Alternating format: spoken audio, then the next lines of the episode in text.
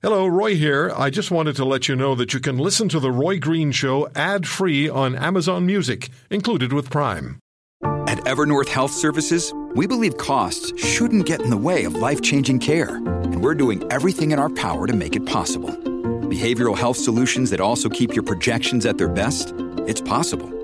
Pharmacy benefits that benefit your bottom line? It's possible. Complex specialty care that cares about your ROI? It's possible because we're already doing it. All while saving businesses billions. That's Wonder made possible. Learn more at evernorth.com/slash-wonder. This is the Roy Green Show podcast. Matthew DeGrood is already 10 months after being declared not criminally responsible in the killing of five young people in Calgary being directed toward privileges being restored. The medical board wants to see him have the opportunity to go for walks on the property of the psychiatric facility where he's located, being held, with two um, individuals accompanying him, and then one, and then none, and there's no fencing. Does this sound familiar?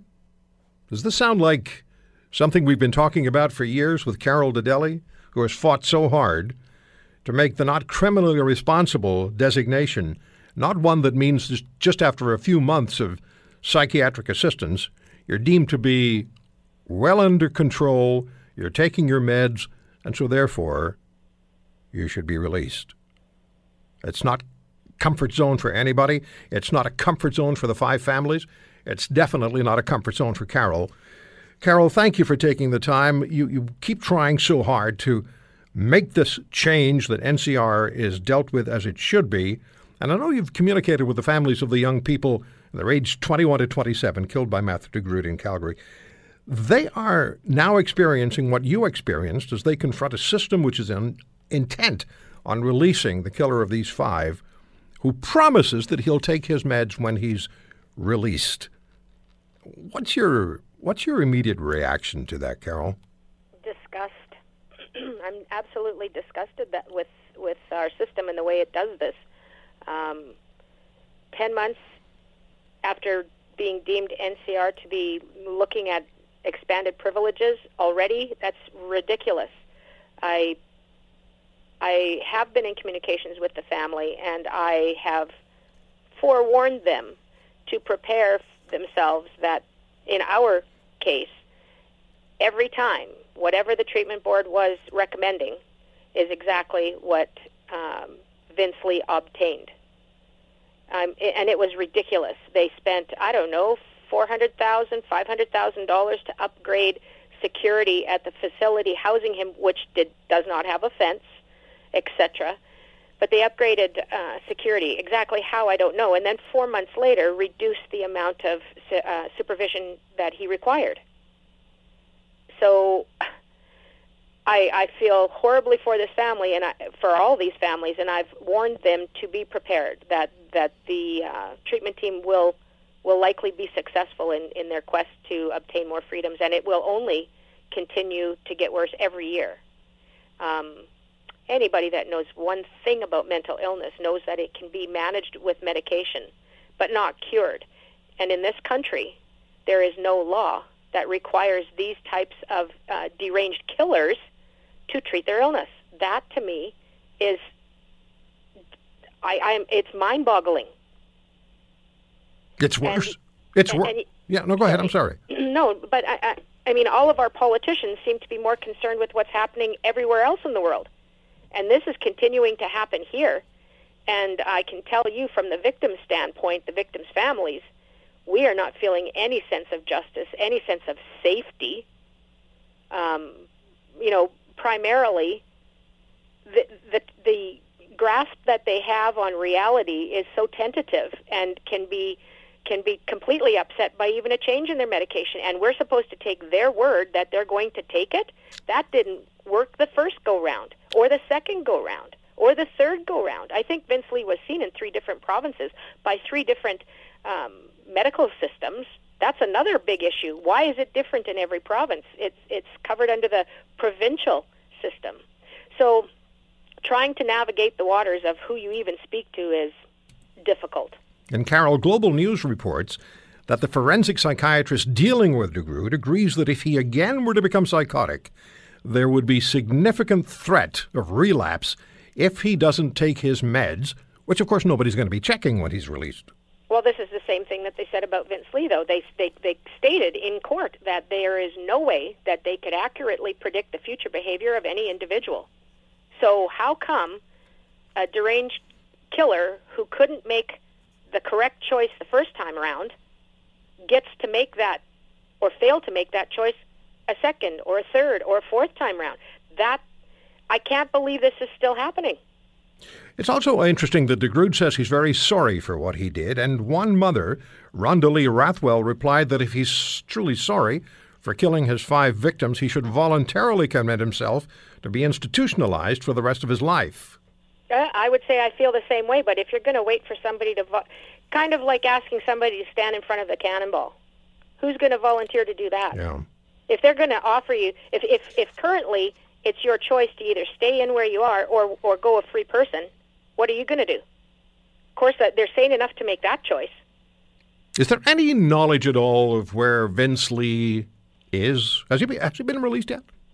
Oh yeah, he's he he has had he has received an absolute discharge. Right, I, I know that, but so the, so there was no no temporary holding on to him for a few No, weeks longer, no, or a month longer. No, He's gone. No, mon- no nothing. No nothing. so we don't know a- where he is. He's in Winnipeg. He's in Winnipeg. uh, to to my knowledge. But I mean, now that he's a free person, he can pretty well go anywhere he wants. He can cross any border. He, I know his plan was to travel back to China um, for a visit with his family and then return here. Um, yeah, free. He's free to do that. He he doesn't have a criminal record that would prevent him from. And I believe he's staying in this province because he will still qualify for for care or whatever, right? Somebody's paying his bills, correct? That got that's got to be us.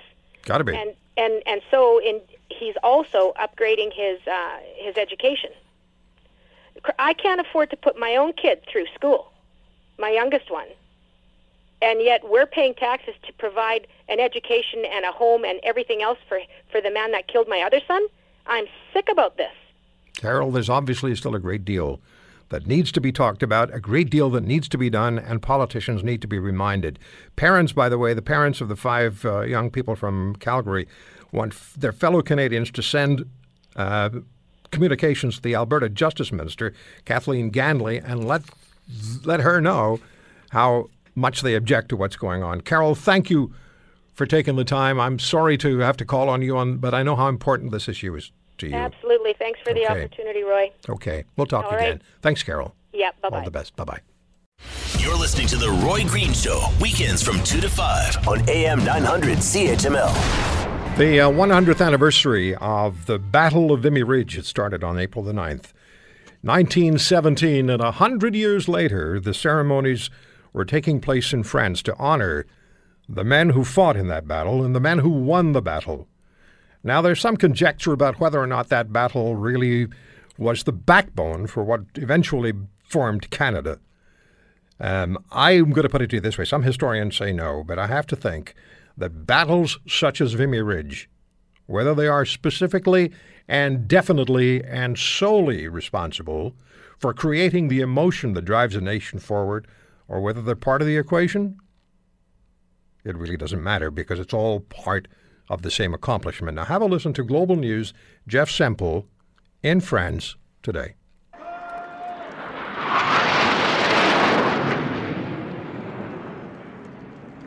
Well, you can hear there the flyover from the French Royal Air Force concluding the ceremony here at Vimy Ridge. More than 20,000 people gathered here, including the Canadian Prime Minister Justin Trudeau, French President Francois Hollande, and the heir to the throne, Prince Charles, was also here along with his sons, Princes William and Harry, along with thousands of other Canadians, a sea of red and white here veterans, their families, and school children right across the country. There are, in fact, almost as many Canadians here as there were exactly 100 years ago today when 30,000 Canadian soldiers were tasked with retaking Vimy Ridge. It was the first time in history that all four Canadian divisions fought in a single formation, what Brigadier General Alexander Ross called the birth of a nation. But the victory came at a heavy cost. More than 3,500 Canadians were killed in that battle, the single deadliest, bloodiest day in Canadian military history. Their names now engraved on the Vimy Ridge Memorial here. Based on the crowds, the thousands who have turned out today, it seems certain that the, their memory and what they accomplished here 100 years ago will endure. Jeff Semple, Global News, Vimy Ridge. I am so glad uh, that we that we care enough to still honor these particular days and these particular occurrences historically. That we still care enough and honor it enough. But it happens on specific days, on certain days, on certain anniversaries, certain years, the centennial, the sesquicentennial. Whatever an event happens is on a specific anniversary. And a number of years ago, uh, when I was uh, working the network show in the 90s, there was a um, there was a major effort underway, and I'm trying to remember what the anniversary was. Maybe it was the 50th anniversary or 60th anniversary of D-Day. And because it was that specific anniversary, the whole world was engaged. Princes and queens and kings and prime ministers and major celebrities showed up in uh, in Normandy on uh, Juno Beach and on the uh, on the on the other beaches that were used to attack the Germans and, and get inland and start the the beginning of the end of the Second World War. And it was a well done special commemoration on that date. And then the next year, on June the 6th, nothing. Nothing. And I remember going into the studio and saying, I remember a year ago today, everybody was talking about June the 6th. Everyone. Everyone. All the uh, media coverage was, was intense and immense. Today, nothing. And my phone line started to line up ring. One, two, I didn't ask a question. Three, four, five, six, seven, eight, nine, ten phone lines. All of them. And all people wanted to do all morning was talk about their family members in the war and talk about the value and the importance of remembering what happened and honoring those who fought. So it's fine, and it's important that we recognize the anniversaries. Once in a while, let's also remember in the non anniversary years because they're just as important. It's 100 years, though. It's a, a significant, very significant anniversary. Michael Schiavo is a uh, teacher at um, Ancaster Meadows Elementary School in the Hamilton area. And Mike has for many years taught his students the entire student body at the school to value military accomplishments, military victories, and the historically important military victories, and specifically to also particularly honor Remembrance Day and this uh, 100th anniversary of the Vimy Ridge battle as well. Mike, uh, you're a special teacher. We live in a country where I think in four provinces it's absolutely not mandatory to teach Canadian history at all, and yet here you are making it your mission to teach our, your kids about the value of the accomplishments of the Canadian military in not only winning wars, but in fact safeguarding our way of life. Thank you for what you do. And thank you, Roy, very much. And, and how interested are the kids when you start out, when you begin on the first day, when you start to talk to them about whether it's uh, uh, Vimy Ridge or, or Remembrance Day? How interested are they at the beginning? And by the time you get to the end and you have the big events at the school, how interested are they then? Well, I you know talk about uh, this is a great country. Um, you know, freedom. You said before, freedom is not cheap. It came at a high cost. And uh, all you out there, you know, look around. And I say to many of my students in grade eight, those people that volunteered back in World War One, World War Two, were not much older than you. And you look at this and says they went off to war knowing to pay the ultimate sacrifice. And it says let's look back in history. Let's look back in time and try to put, uh, picture yourself in the shoes of those of those young men and women back in First World War signing up, Second World War signing up. Right. And and how do they respond? What when you're talking about grade eight? How, how old are the kids? Thirteen. Thirteen and fourteen. Thirteen and fourteen years old. Well, in the case of the history, so I preface, I say when I do my history unit, I says, you know, Canada was created in 1867. However, many people define a nation, and that definition of a nation came for Canada in 1917 at a famous battle. I'm going to leave it up to you to find what that battle has been or was. And the past week, they've been really engaged, uh, doing a media literacy assignment. They start presenting tomorrow morning. They've been asking questions. In fact, one student even asked me, I said, Mr. Lochavo, what happened in World War II to the monument? I said, that's a good question. You know, and it was recently on the seat, well, on the you know the news talked about that, and and Yeah. she found out about it. and She said, "Can I put that in my presentation?" I said, "Absolutely." So Mike- all engaged. Yeah, Mike, when you when you talk about and you mentioned that these soldiers were not much older than your students are, so they're 13, 14 years of age. Some of these stu- uh, soldiers, quite a few of them, many of them were 18 or 19 years of age, or younger. or even younger. That's right. Uh, so when these young people of today look back and they see the photographs or they see video or, or you tell them about what was going on, there's such a, a technological divide Oh, yes. between today and a hundred years ago. What do they have to say about what what what lack of technology the soldiers a hundred years ago had to live with? Well, I just say to them, like I said to them, you know, like back then, this is all you had. You know, you had a rifle and you had some support, and you know, like I spoke to many of my students, like when you were told to go over the top, you went over the top. Well, You know, and uh, you know, basically, uh, you know, you had no choice. You had, but many of them were there. They volunteered. I also I often talk about what happened at Ypres, Belgium, in a poison gas attack, and the uh, for the first time the Canadian troops were exposed to poison gas, and I explained to them, you know, like the mustard gas what it did to the lungs, and there was French Algerian troops along one side who who uh, basically panicked and fled, and how the Canadians urinated into their handkerchiefs and held the line. And I'm going to tell them that story. They say, "Is that a true story?" our soldiers, our military, really have fought with and served with absolute distinction Very in much. campaign after campaign.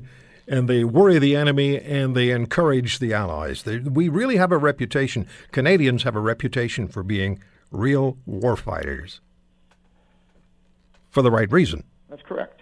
Yeah. For freedom.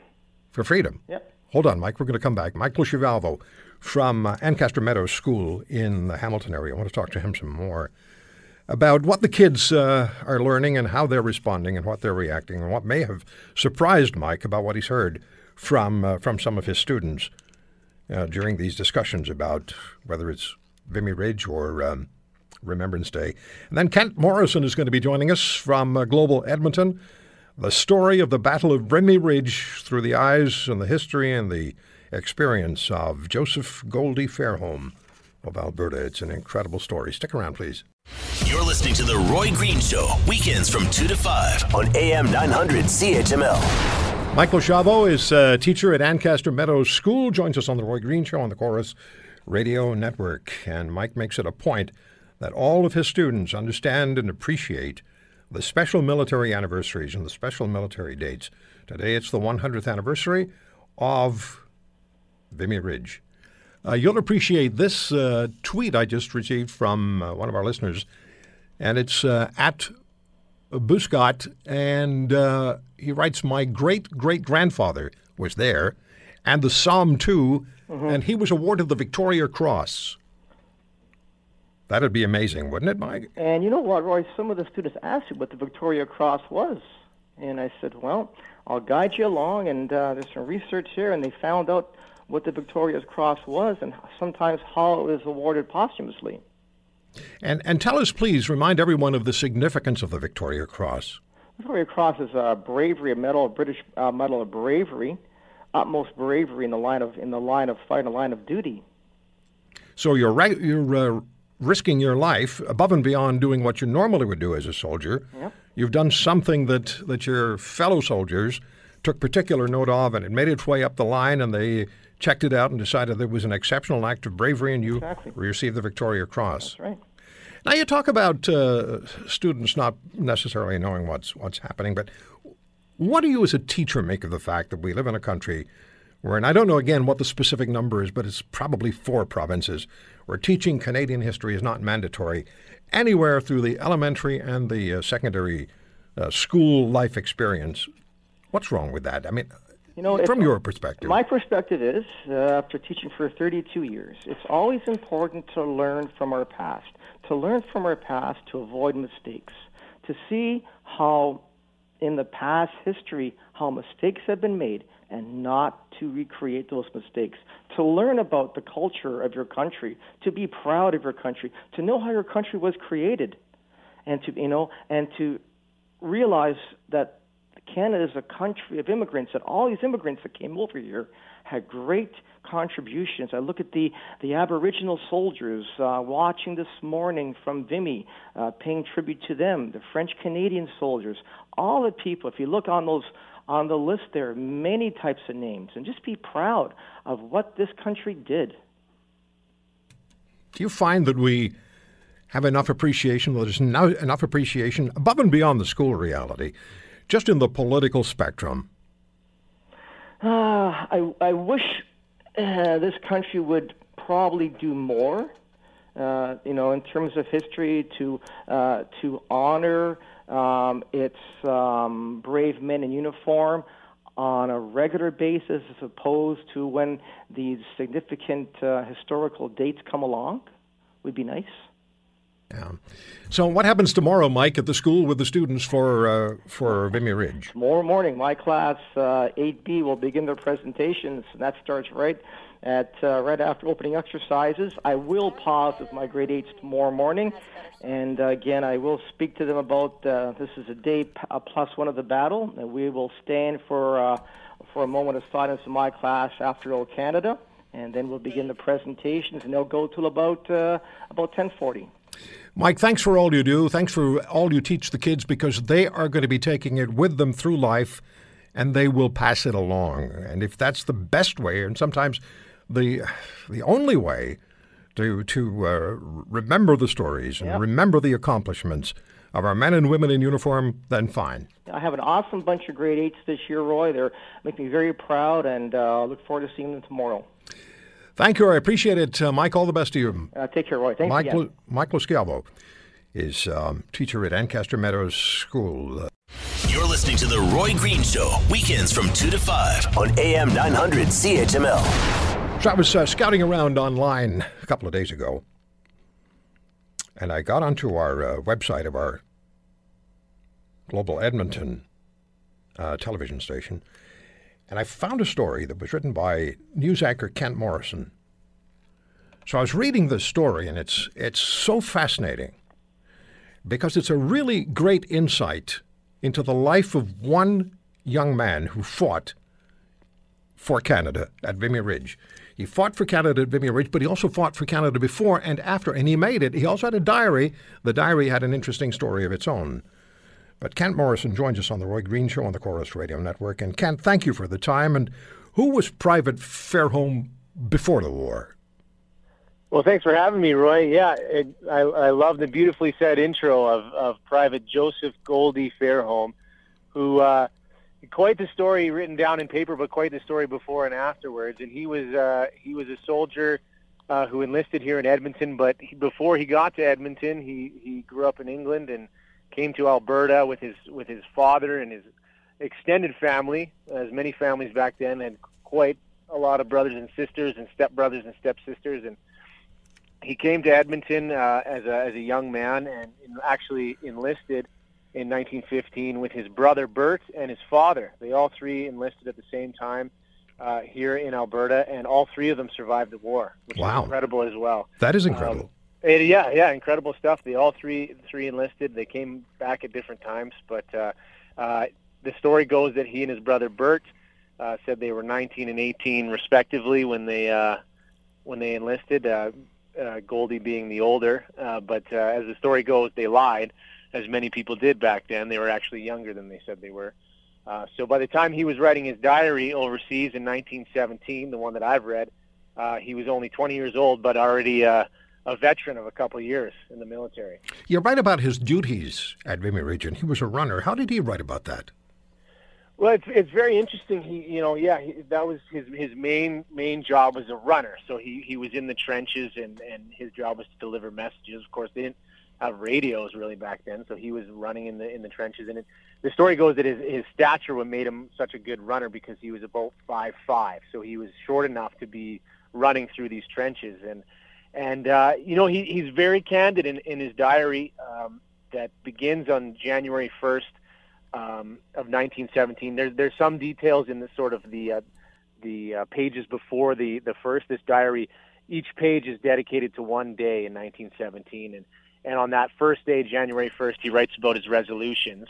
Uh, in which he says, uh, "My resolutions are, are much different than they've been in years before. But number one is to kill as many Germans as I can, and number two, I've decided that I'm going to make it home safely from doing my bit." And then the, in the pages that that followed that, you really get inside his mind, and and he there's there's days where he's pretty bitter. He's pretty honest about how things are going. He doesn't like um, being on the trenches or uh, the work parties that they had to do. He he doesn't like the politics inside the ranks as well. Um, and he you know he's he's pretty bitter. He talks about um, you know the the officers above him and how he you know disagrees with how the politics of that goes. At, at one point, he's offered uh, stripes. He says, and and he writes in there. He says, "I refused." Because I, I don't like the way the you know things stack up. I don't like the added um, I guess, uh, pressure that comes with that, and, and the also the, the politics that comes with having these stripes. So I'm just going to remain the way I am. You know, Kent, it's amazing when, as you're describing all of this and, and, and what his experiences are and how he wrote about them. I have to remind myself that this was a teenager who, by the time this diary was finished or got to the level, where, the point where you saw it, um, he was only 20. That's right, yeah. Just a yeah, kid.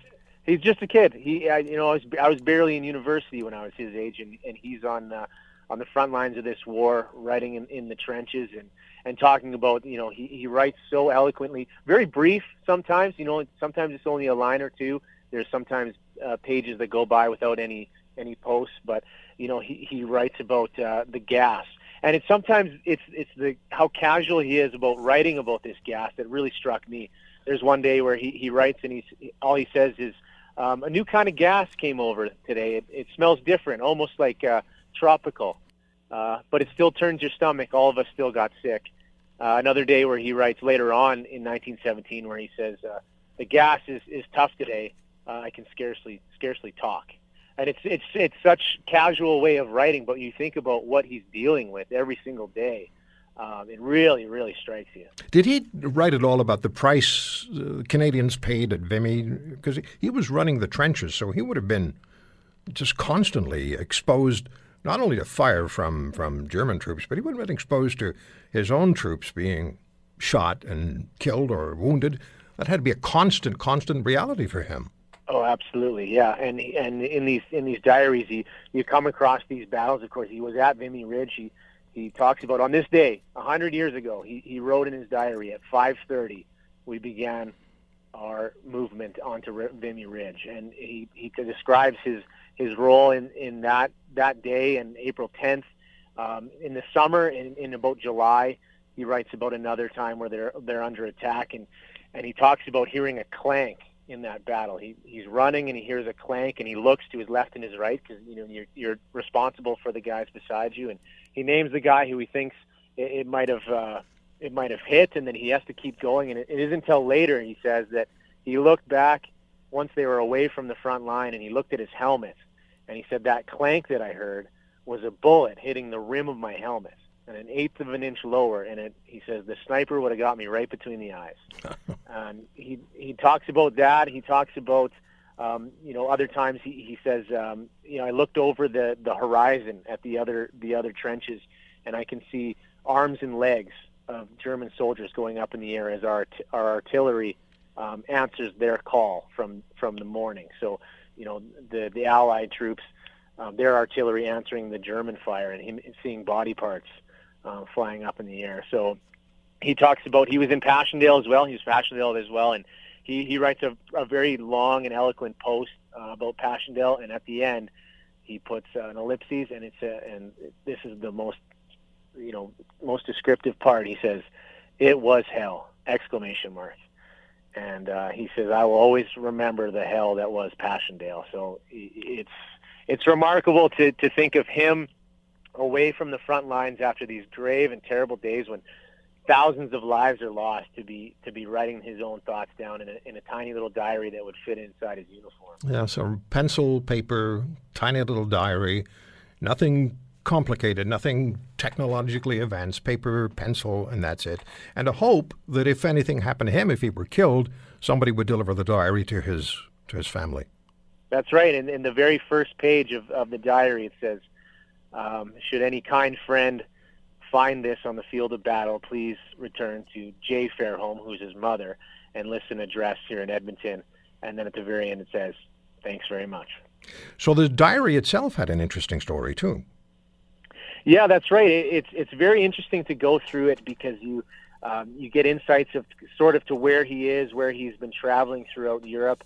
There's times where weeks go by without a post or just a single uh, line. Perhaps um, it rained today, or um, we had a work party today, um, and it, it goes all the way into November, and then it stops, and um, it sort of disappears. And in, in fact, it did disappear. There's, it's a total mystery now. Goldie came back from the war uh, around 1918. Uh, he lived the rest of his life here in Alberta. Uh, he died, and his family never knew about this diary. And it wasn't until around the time that they began to, to mark the 100th anniversary of the war beginning uh, that people around the world were thinking back to this war. And it was, it was as the story goes, uh, a guy in Wales who went up into his attic, and his, his father had served in World War One and started going through um, his his things, his wartime things, and he came across this diary that's still written in the front page. Said, "If this is found, please return to Mrs. J. Fairholm in Edmonton." And this gentleman in Wales looked up that address. That the home isn't here anymore; it's an apartment building now.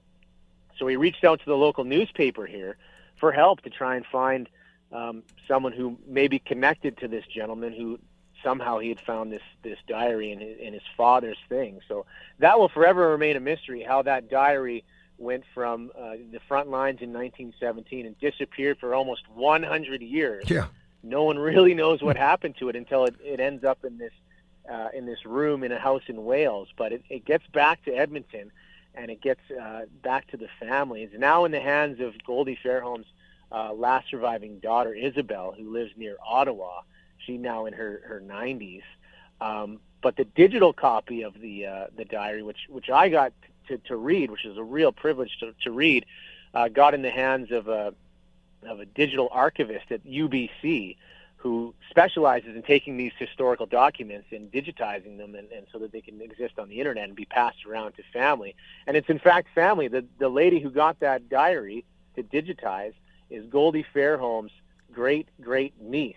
So she Oh. talked about this family connection she had to this historical piece that she's been able to share across the country and really kind of connected. She actually, after my story was was put online, uh, she said I got contacted by a second cousin of mine in Edmonton that I didn't even know was there, and we've already created another connection. So, uh, it- you know, a hundred years after he was writing in this diary, a hundred years ago today, he was writing about 5:30 in the morning beginning the approach on Vimy Ridge, it's starting to connect an extended family that still exists across the country. What an amazing, amazing story. And so this little diary has gone from being in his shirt pocket, probably, or somewhere in his pack, That's right. uh, and uh, then it disappears for decades, and then it resurfaces, and now it's available to the entire world because you put the story on the internet.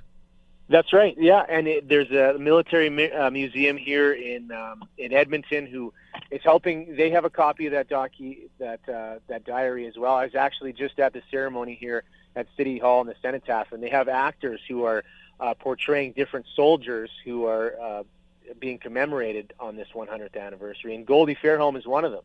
So there's an actor downtown in Edmonton right now who is spreading his story partly based by based on this diary, which we now can read because uh, his family members have have put it online. And yeah, if you if you go to to our website, the article that I wrote, there's uh, I posted about five or six of, of the uh, the pages of his of his diary, which is uh, it's pretty incredible to read. My, my favorite is actually March 21st of 1917, when it looks like he went back retrospectively, and he writes, "It was on the pages behind."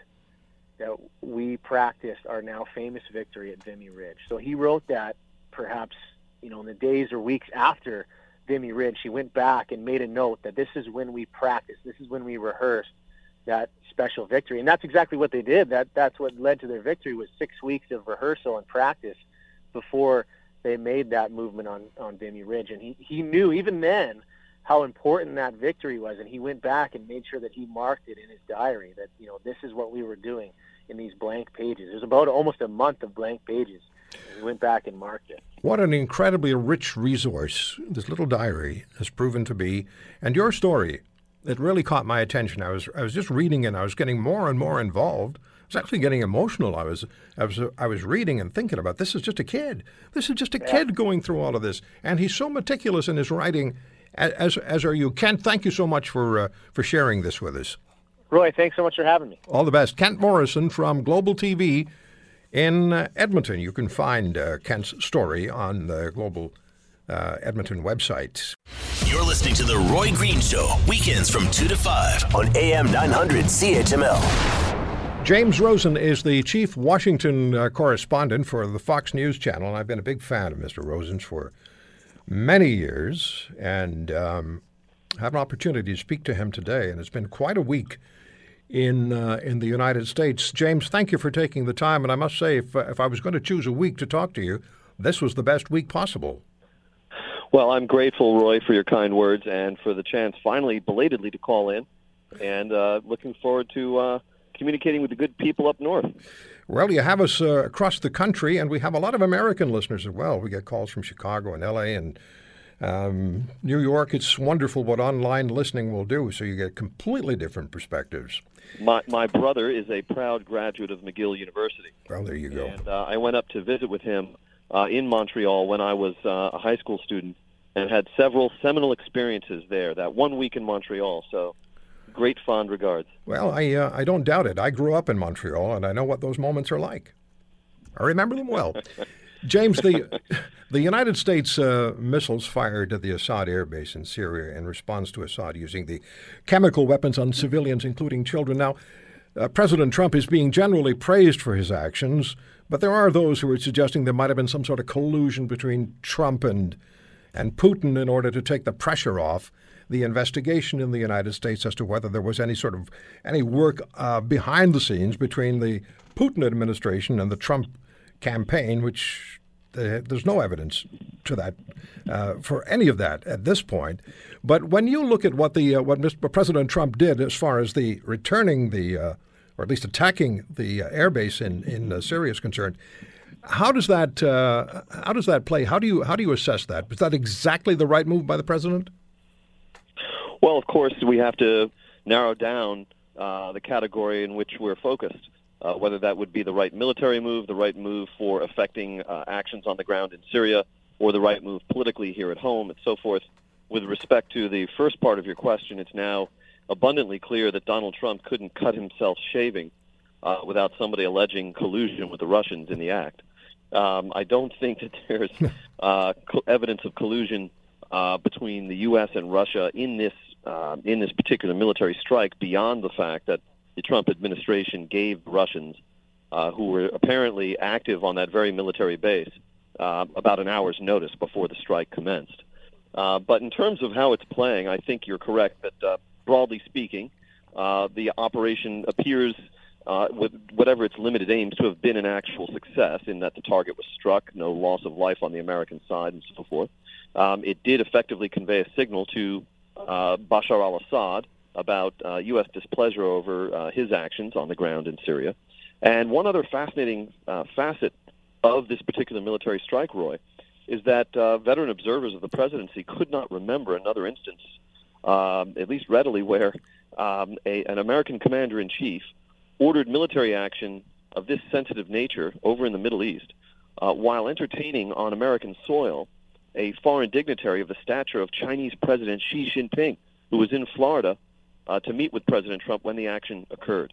And uh, so, in addition to whatever messages Mr. Trump hoped to send to Bashar al Assad and Vladimir Putin, it was also clear to many observers that he was using this occasion, which he certainly could have delayed another 48 hours if he so desired, uh, to send a message to the Chinese uh, the big picture message from uh, Mr. Trump would appear to be to other states who maintain client states, such as Russia does with Syria, or as China does with North Korea. Uh, in essence, uh, don't put us into a box where we feel we have to act unilaterally. Uh, it was interesting to see Nikki Haley, the UN ambassador, warn about 48 hours before the action took place at the UN Security Council publicly that the uh, that if the Russians didn't rein in the Syrians, the U.S. may see fit to take unilateral action, uh, and the Trump administration delivered on that threat. Is there any sense of how the uh, Chinese president responded to all of this happening around him? And suddenly, during dinner, the president of the United States turns to him and and, and says, "By the way, we're uh, we're attacking Syria right now." Um, the the Chinese are very difficult to read, but has there been any sense of how, how they're reacting to uh, to what took place while the uh, Chinese president was uh, was it um, well they were noticeably quiet where other countries were um, issuing statements uh, Friday morning, such as the British or the Saudi Arabia, the Kingdom of Saudi Arabia, which called this a courageous decision. Right. Uh, from those countries from which condemnation could be expected, condemnation swiftly came from the Iranians, from the Russians, but the Chinese were noticeably silent. Uh, this entire summit was already uh, a very uncertain prospect for the Chinese, who were used to tightly scripted summits. Indeed, in most of the major uh, jobs at the various federal agencies here in Washington, whether it's the Department of State or the Department of Defense, uh, Central Intelligence Agency, and others, uh, some of the key jobs relating to Asia have remained unfilled, the usual interlocutors of the Chinese. So they were very much on edge as they approached this summit to begin with, uh, precisely because uh, of President Trump's campaign rhetoric, uh, his own mercurial personality, and the absence of key staffers. So uh, to be informed that, by the way, while you're visiting here, we're launching kinetic military action in the Middle East, uh, again, it, it, can only make a certain impression on the Chinese, uh, at a minimum, that Donald Trump is remains a kind of unpredictable figure and one that it's going to take some time for them to reckon with fully.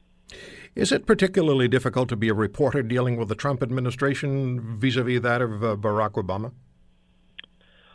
Well, you ask a particular individual uh, who had a singular experience with the Obama presidency as a working member of the press.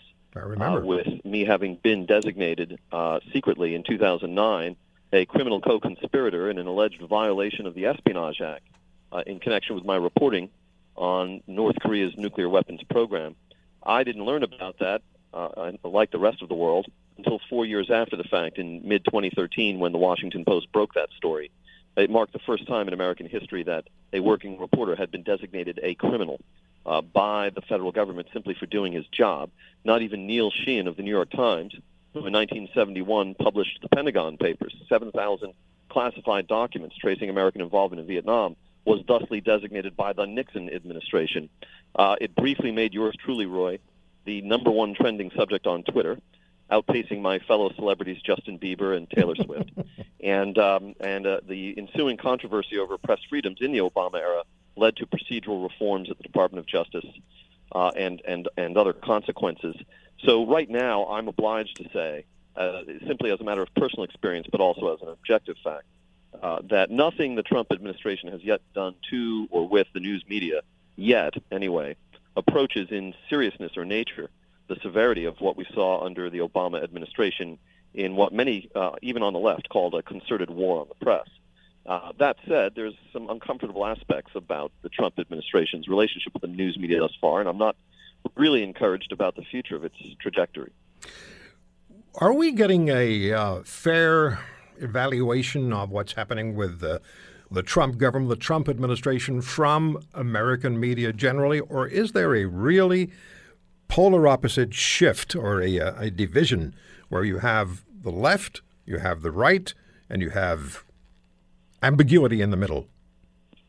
It has been increasingly clear, uh, at, uh, at, least here in Washington, which is where I make my home, uh, right in the District of Columbia, uh, and probably cities like it, New York, Los Angeles, self, elsewhere, uh, that if you fail to respond to Donald Trump with apocalyptic fear, if your reaction to Donald Trump is anything short of apocalyptic fear, you will be read out of polite, civilized society.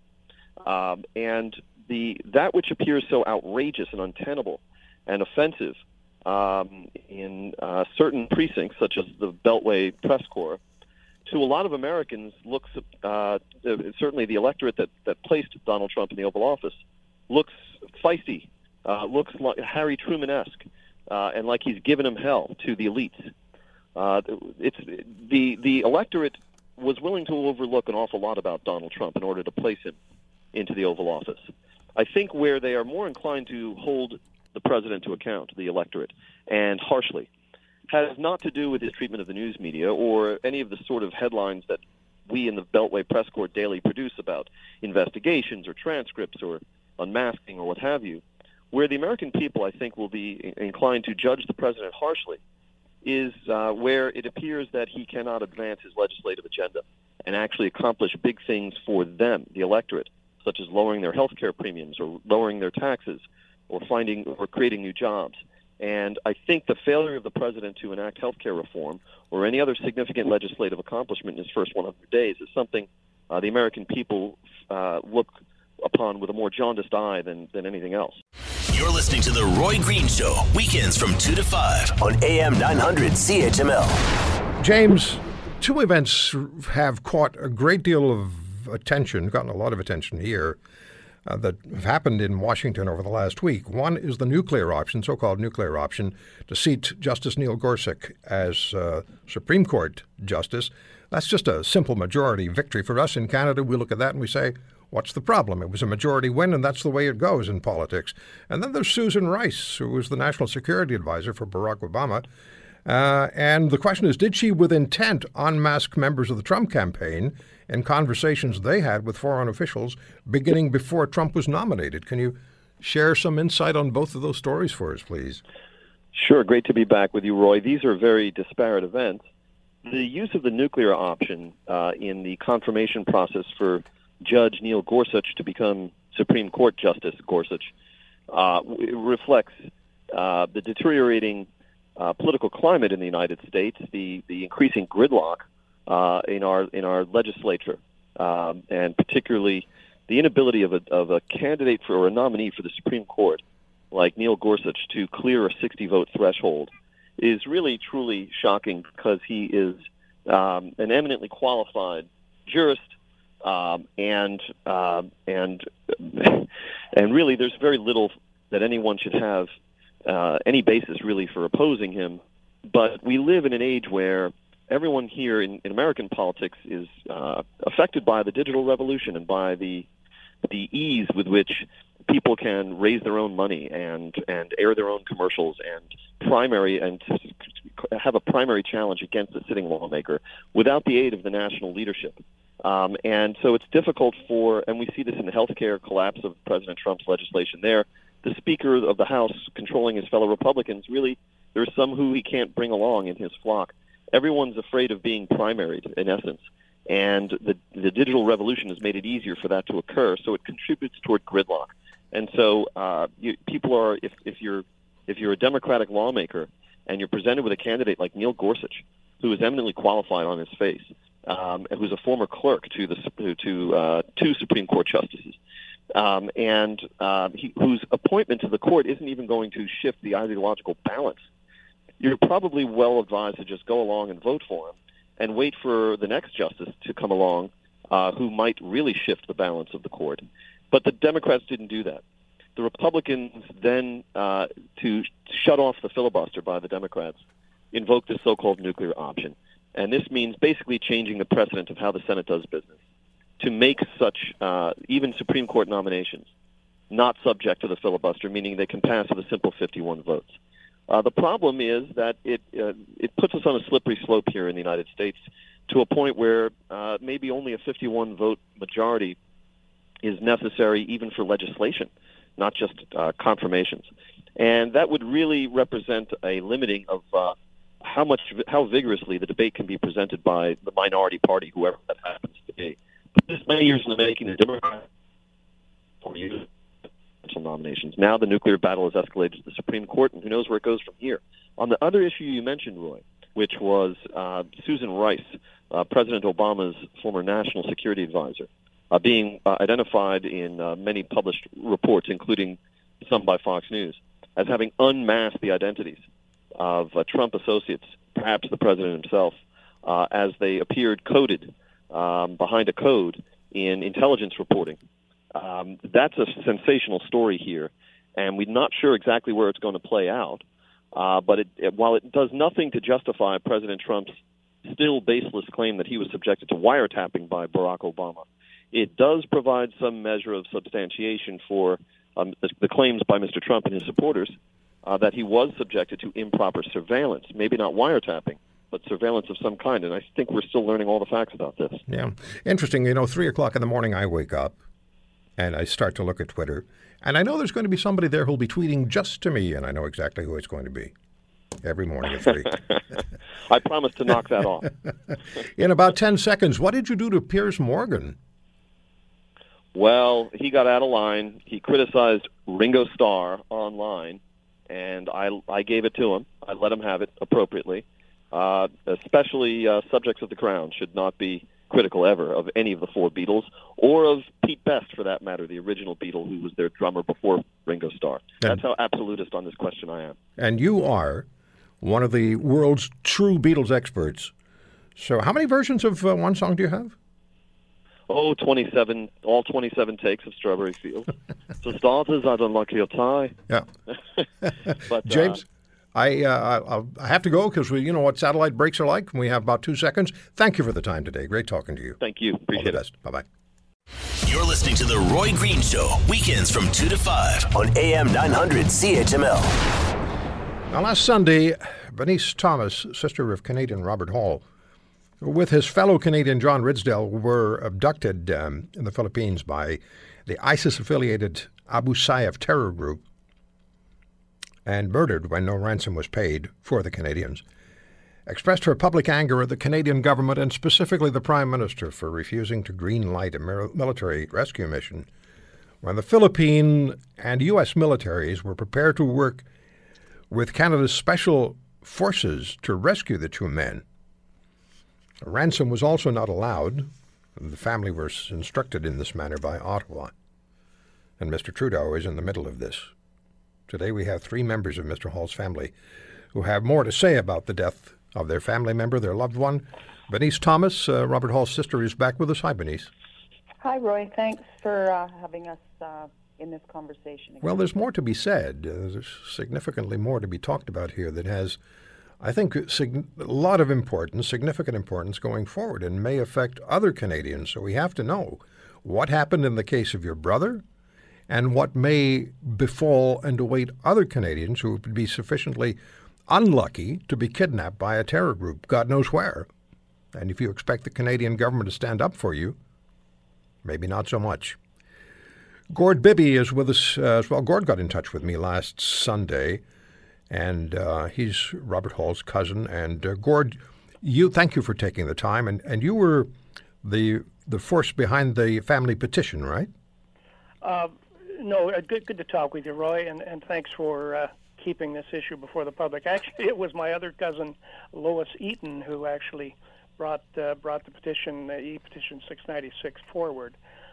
so I've sort of been supporting her and supporting the family, and getting a whole lot of high blood pressure as we go. Yeah, and when you look at Ottawa and you look at the Prime Minister, what's your immediate response? If I ask you about Prime Minister's involvement in your in your cousin's fate, what are you going to tell me? Well, I, I think he's taken, frankly, a very cavalier attitude. That, that might be strong terms, but uh, I, I wrote I wrote our Prime Minister back last June uh, when I discovered that uh, there were a couple of uh, rescue attempts off, uh, offered and that he turned them down. So I, I basically wrote the prime minister back in June, uh, the same month that uh, my cousin Bob was was beheaded, and uh, I got a rather polite form letter from a clerk in Mr. Trudeau's office, uh, who basically I guess handles correspondence, and didn't hear anything else until I get a letter from. Uh, uh, Stéphane Dion last November, which was five months after I wrote the letter, and basically extending condolences and assuring me that the government of, and I'll quote here, the government of Canada is more committed than ever to working with the government of the Philippines and international partners to pursue those responsible for these senseless murders. Please be assured that we intend to bring them to justice, however long it may take. Well, uh, evidence is to the contrary. We we have not seen, uh, and this is uh, as per some uh, some great reporting from uh, Adrienne Arsenault and Rosemary Barton with the CBC and some other journalists. We just haven't seen any uh, any progress. Uh, it's interesting now that we have a new uh, Minister of Foreign Affairs, Chrystia Freeland, and and I thought it, if this was sort of high on the uh, foreign affairs agenda, that she would reach out to the family and uh, just maybe bring us up to date on what's going on. But but there's been nothing. Now they don't want to talk to you. No, no, they sure don't. They don't want to talk to you because you're a minefield for them. Because they know that they mishandled the situation. They know they mishandled an opportunity for your family member, for Mr. Hall, to be released along with Mr. Ridsdale, either through a ransom payment or through a military operation. They had both options, and it was Ottawa who that declined both, right? That's correct. Roy, Fundamentally, yes, yeah. yeah. Let me And, say, uh, let me say hello to your cousin, um, Lois, Lois Eaton is with us as well, and uh, Lois, hi. Hello. Thank you for uh, for joining us. I, I I have to I have to imagine this is terribly difficult for you. So I admire your family for standing up and challenging Ottawa for what they didn't do when they could have done a, a lot more and maybe saved the lives of uh, your your cousin and Mr. Ridsdale. Tell us, please, about the petition. What's the response been, and has the government re- replied? Well, um, the p- petition actually started, Roy, and by the way, thank you so much for having the three of us on. And Gordy kind of downplayed his um, role there, but he has really been instrumental in keeping both uh, Bonnie and I kind of um, encouraged when we start flagging and coming up with new ideas and new ways of uh, getting signatures, which was a focus at, at, for quite a bit of time there for the four months it was live. But the way the um, petition came about was originally I, I was so appalled that there seemed to be no goal and no plan. And I'm I'm a retired administrator, and I just couldn't imagine functioning without a plan, without a goal that you're working towards, and then a plan that you actually think is going to achieve your goal. And it, it's become evident to me that I don't even think they had the goal of rescue. I don't I don't think that was ever part of what they wanted to achieve. I think in a little bit of a cynical way, and I'm not a cynical person, and but it seems that their goal was for uh, political acumen for the prime minister and his fear that doing anything untoward in the Philippines would cause him backlash, caused him to be paralyzed and do nothing.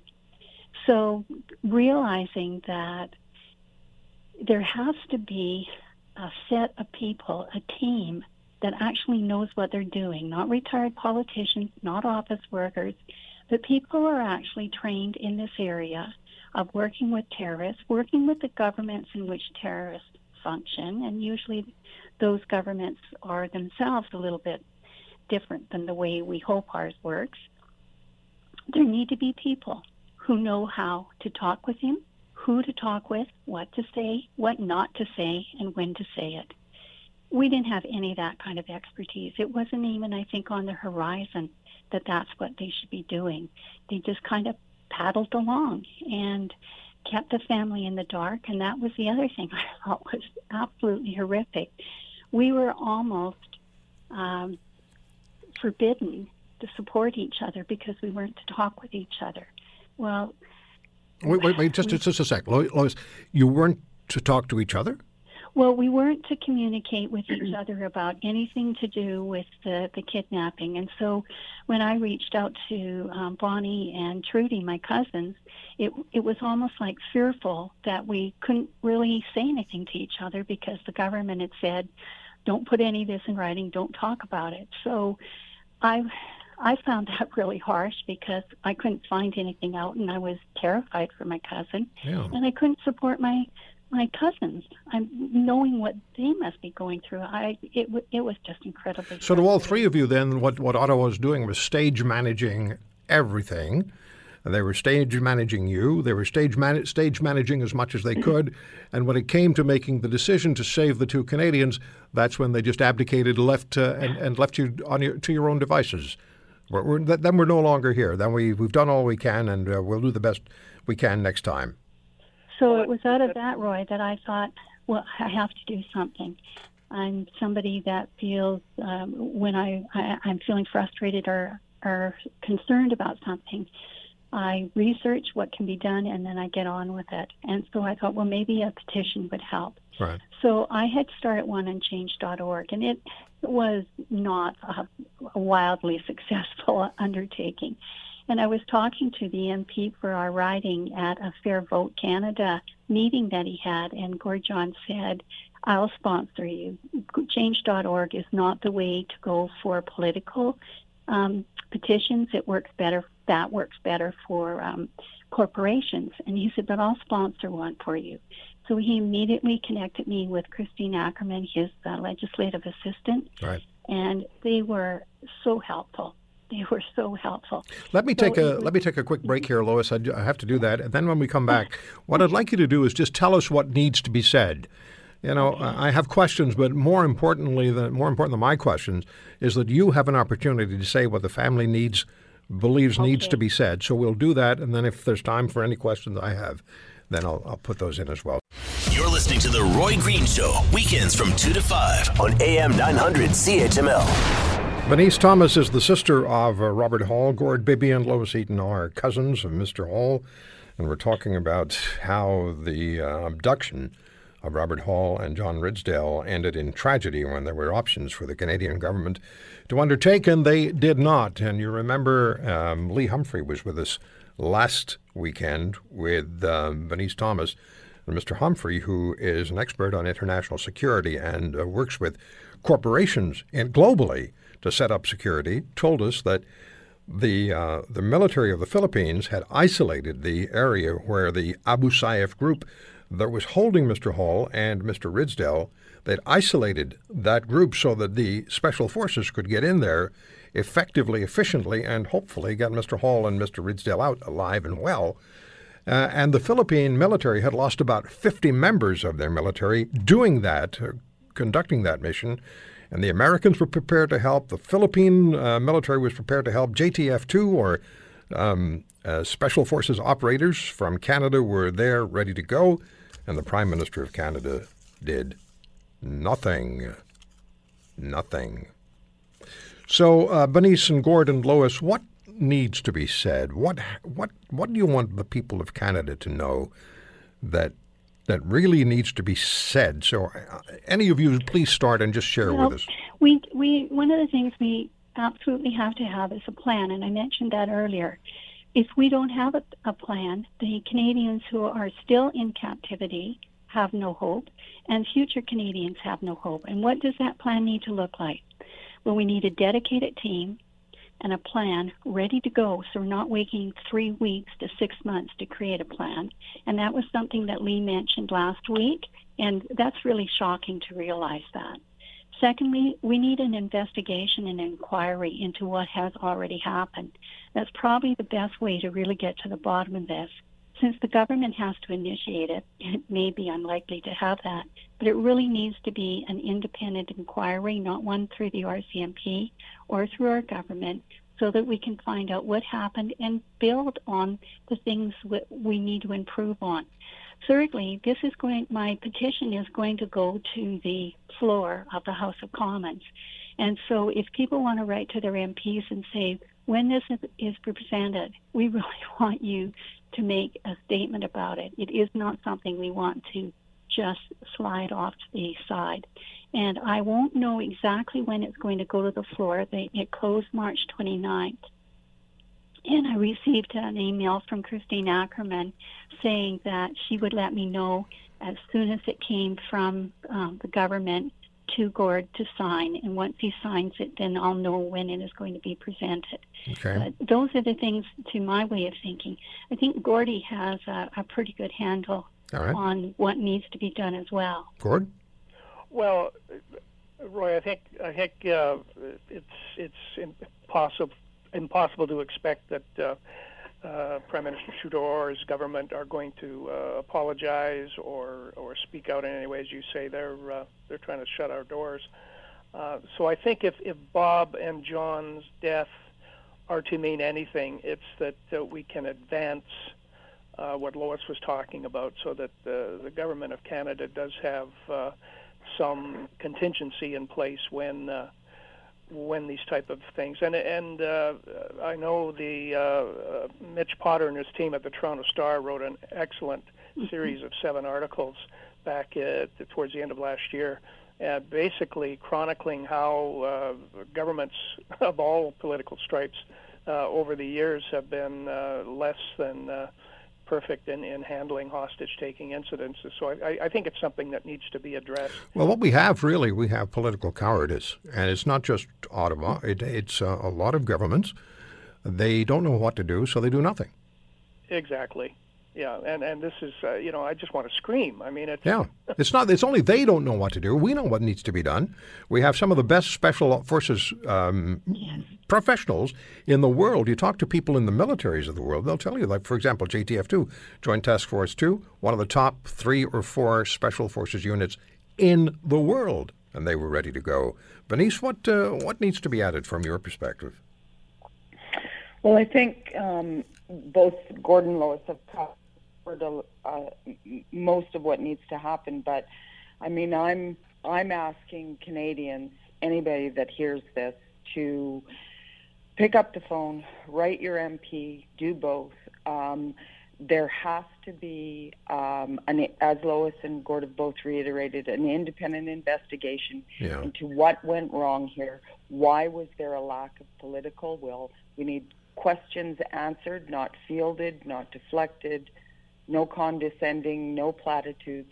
We just simply need need answers uh, so that our family can have some closure, but also to to to launch the uh, creation of a cadre of, of of people that are ready to go. This is their dedicated job mm-hmm. to be up to date, knowledgeable on hostage takings, kidnappings, so that when this does happen, we can react immediately right. um, to avert, you know, another family having to deal with um, just the, the the the continuous nightmare that this is. And they've done nothing, and they clearly have no plans going forward. If a, another situation were to recur today, I doubt they'd have any plans to go forward, and the prime minister would do what he's done before which is absolutely nothing, and a government that is well, they're out of their depth. They uh, and and they really, you're right.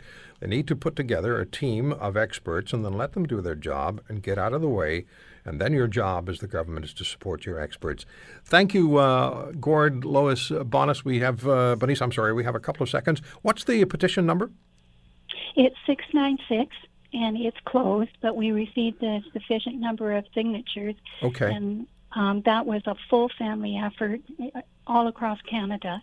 And when it goes to the um, House of Commons, when Gord Johns, who's our, my MP here, yeah. when he presents that, I really hope that people are encouraging their MPs to give it the response it needs so that it doesn't die in Parliament. Well, we'll stay in touch and we'll we'll get to, we'll get together again when that happens and we'll apply as much pressure as we can. Bernice, Lois, Gord, take good care and we'll talk soon. Thank, Thank you very much. Thanks so much. Bye bye. The Roy Green Show, weekends from 2 to 5 on AM 900 CHML.